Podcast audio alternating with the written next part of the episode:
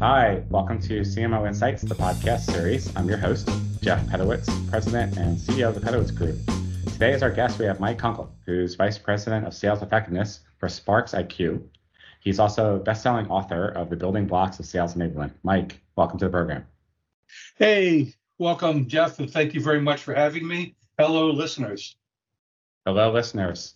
Sales effectiveness, uh, big word. Uh, you know, it's been around as a field for a long time, but I think more than ever these last few years, changes in digital buying behavior, changes in customer control, the, the role of the modern seller has probably changed as much, if not more, than the role of the modern marketer. So, what are some of the trends that you're seeing, and, and why are you focusing so much on this field? Well, I, have been uh, I've been around since dinosaurs roamed the earth, Jeff. Right, so I've seen a lot over the years, um, and I just haven't seen on the buyer side the rate of change and accelerated change that I have seen probably in the past five years, and even more so, obviously, since the pandemic. So, one of the things that I've been harping on for what seems like forever to me is the need to migrate from a far more transactional, old school, seller centric selling model to more of a modern buyer centric consultative selling model. And the odd thing about that is that Mack Hanan first published his book on consultative selling, I think 72 years ago this year. And every single week, I hear somebody say to me, you know, we've got to move from selling transactionally to consultative. And so it has been like watching a glacier crawl for all these years right? And you know, until the glacier gets there, you can see it, but until it like sneaks up on you and goes over your landscape, you know, things are forever changed. But we have been really slow in the sales profession to adapt and evolve compared to what's happening with the buyers. And now you look at all the research from the buyers and they're not pleased with the average salesperson. And I want to be careful when I say that because we both know that there are sellers out there who are really good, who are consultative, value focused, they are buyer centric, and they've operated that way for years. But it's this one to five, maybe 10% of elite sellers. And then we've got this the, the rest of the pack, right, that are the ones who were sending me the emails I get every day on LinkedIn you know, with the most horrible approaches, or oh, everything is everything is about them, right? The ten paragraphs with a Calendly link. Hey, book some time on my calendar. Yeah, yeah, that's right. So for me, this really has just been a, a long-term hunt for how do we raise the effectiveness of the way we sell to better serve the buyers and you know the, our customers.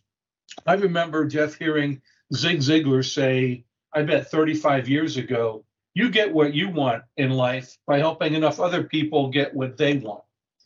And that hit me pretty hard as a kid, right? I was young, I was in sales. I really wasn't very good.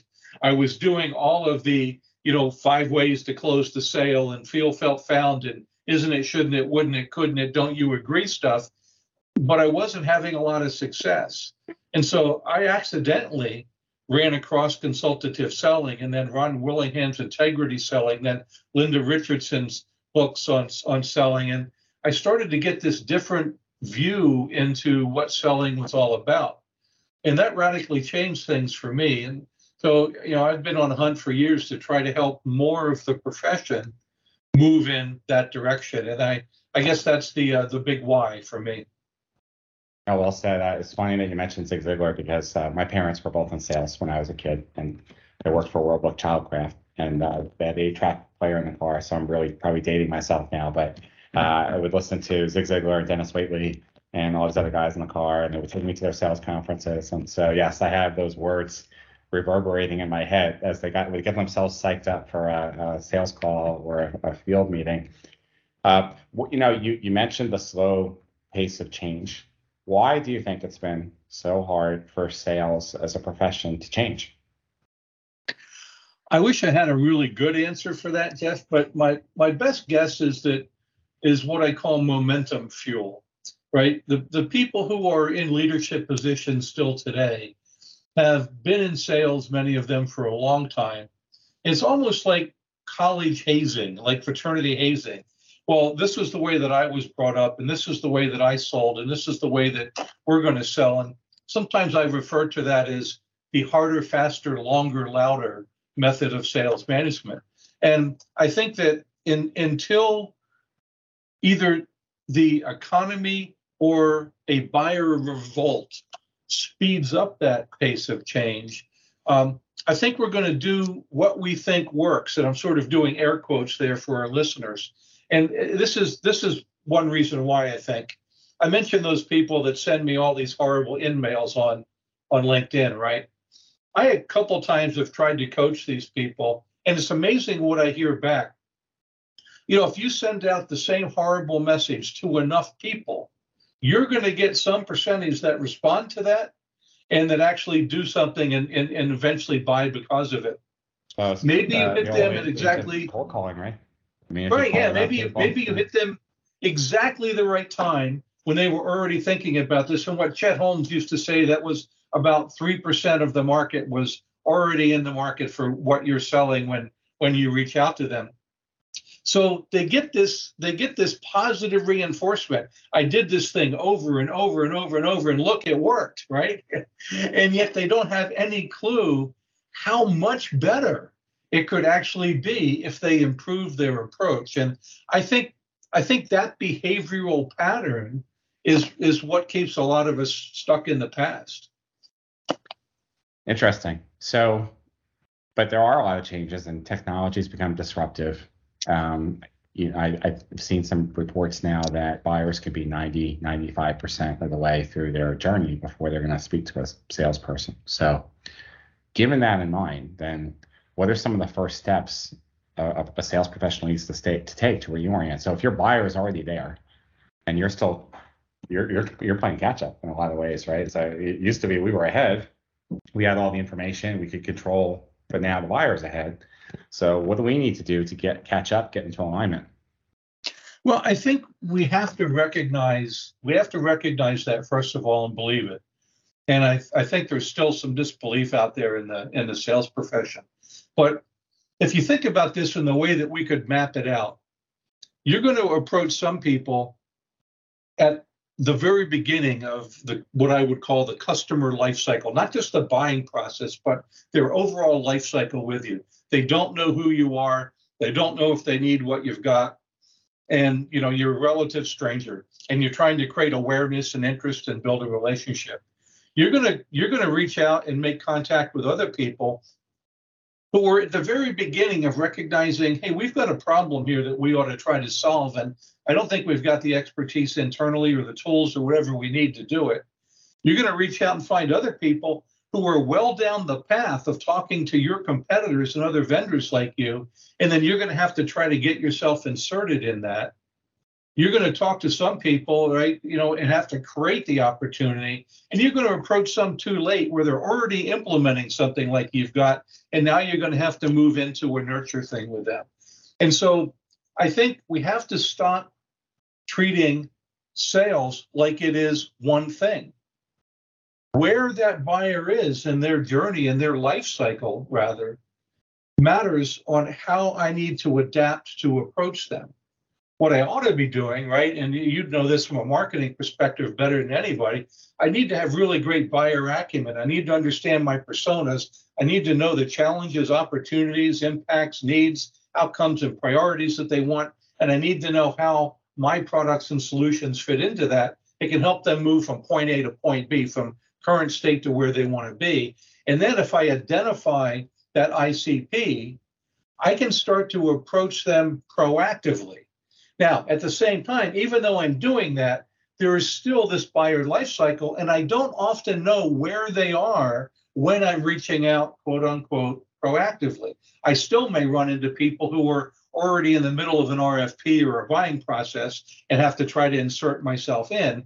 But if I'm being really proactive about it, I might catch a lot more people on the front side. Now, even that doesn't solve the entire problem that you've brought up buyers like to research stuff on their own.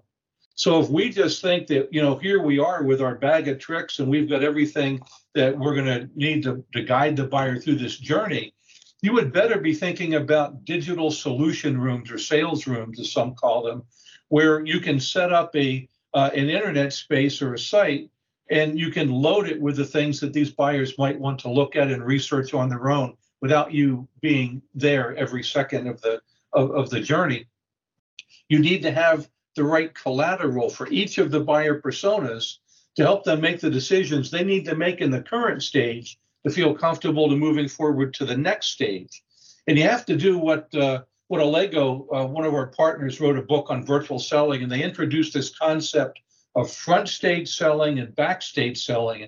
I really like this, right? The the front stage is what we would think about. We're on camera or we're in the room and we're actually having a live interaction. It's it's synchronous, right? But there's a lot of stuff that you can do as a seller to stay top of mind asynchronously back of the house. The documents and follow-ups and send, you know, things that you send after you run a really effective meeting where you had a preset agenda, you did sales call planning, you knew what the buyers wanted to accomplish, you ran that meeting like a pro. At the end, you leave time to talk about, hey, so here's the summary of what we talked about. Here are the decisions that we made. Here are the open issues. Here are the here's the action plan of who's going to do what by when. And by the way, now we're going to ham bam, right, which is a funny acronym for have a meeting, book a meeting. So you keep the momentum going, right? Now, that was how you did a live meeting. But before that, you did that agenda planning and maybe asynchronously by email or chat, you know, got the buyer's perspective. At the end of this, you're going to create a great summary, whether it's a recording or a transcript or a pared down version of that, recording of you summarizing it, a, a Word document, something that you can provide them that allows them to share those things internally with other people. If you're putting it in a digital solution room, you can add that content to the room and then watch who they actually share it with. Now you're managing front stage and backstage, and you're really guiding more of the buyer's journey that they want to do, at least somewhat digitally. I don't think many sellers, Jeff, or have really thought all the way through this about how they can better manage that customer life cycle how they can better manage the buyer's journey, and how they can interact with them asynchronously and synchronously in more effective ways to get the higher win rates. And that, Mike, where can where can marketing help out in this process, right? Because I don't know oh, how realistic it is for yeah, today's salesperson. Not going to be able to come up with all the content on their own and, and know what to do. So where where can marketing play a role? I'll tell you what, this is huge, right? First of all, help the organization understand and develop what I call buyer acumen. Like it's basically like business acumen, but about your buyers. Who are the personas, first of all, that are in most of the, the deals? And do those personas vary by product line or vertical? Understand that and really build great buyer personas. Understand their coin op, which is a phrase we use for modern sales foundations. What are their challenges, opportunities, impacts of the current state, needs that they've got that would get them to the outcomes they want, and then how would they prioritize those needs and outcomes? If you can create that kind of, of general marketing persona, sales has to go deeper than that when they actually make contact with the real people. But starting from that understanding about what is really driving the buyers who buy what we sell and who have the problems that we can solve. And if you can get that, that informs the way you approach these buyers from a prospecting perspective when you sell. It informs who you want to make sure that you do have in your deals so you don't get caught by a veto surprise later from someone who was lurking behind the scenes. And then content, holy cow. So imagine if we think about buying process exit criteria, right? You've got a buying process. The process has stages and stage names. There are tasks or activities in every stage that need to be performed. And then there's this geeky thing called exit criteria, which means what has to be done in that stage before you can move forward. Now, if you apply that to these buyers, buying process exit criteria is what do these buyers, what do each one of these individuals need to see, hear, feel, understand, or believe in the current stage to feel comfortable moving forward to the next stage. So all of a sudden, marketing needs to be brilliant here. From their research of the personas and from what sales can provide to them and educate them as well, we need to be able to build content. And that content, as you know, can be multiple kinds of forms. It can be a document, it could be a case study, it could be a video, uh, you know, it, it, it could be almost anything that answers that question. What does this persona in this stage need to see, hear, feel, understand, or believe to move forward?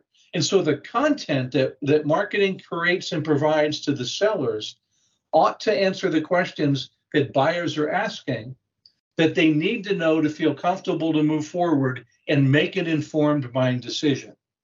And if marketing can build that, and then sales enablement can help the sellers understand how to use that content and go going back to what I said earlier, both front stage and backstage, man, you can take so much more control of the buying process.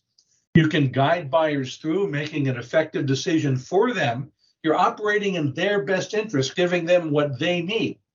Now, will we ever possibly get everything right about a persona and about the content needs in advance? Of course not. But if you can create this content in a way that allows the sellers to customize it when they need to, now you've done something really powerful, and marketing and sales are really joined at the hip, working together to better serve the customers and help them make good buying decisions. Man, that would, would wouldn't that be a great world? Absolutely would. So in your book, you write about the building blocks, though. So how many blocks are there, and and and what are they? Okay, so the building blocks of sales enablement came out of more years than I'm going to mention of me trying to figure this stuff out in the real world. And it, they're really all of the elements that need to be in play to operate at the highest level of effectiveness of a sales force. So there are a dozen what I call central blocks in the middle, right? There's you know three across and four rows. Buyer acumen that we've talked about, buyer engagement content, the kind of content we've just talked about, sales support content, content that helps the sellers navigate through the process and reminds them. The next row of three blocks is sales hiring, sales training, sales coaching no surprises there, right? Next one down sales process, sales methodology, and sales analytics and metrics. Interesting point on process and methodology. CSO Insights did a study a couple of years ago. They showed that the biggest return on investment happens and the biggest change in win rates and quota attainment and plan attainment happen when process and methodology adoption is above 75%. Now, think for a second how many organizations you know, Jeff, that process and methodology adoption is that high. Holy cow, we have such a huge opportunity to improve effectiveness there. Anyway, I digress. So, the last row of the blocks is sales technology and tools, sales compensation and recognition and reward systems, and then one that gets missed way too often is probably should be as big as all the other blocks sales manager enablement. Mm. Now, those are the core blocks. They're tied together by systems thinking. The blocks are the things that you need to do, but you need to create systems to execute those blocks in a repeatable, replicable way that produces predictive results. And systems thinking will allow you to do that.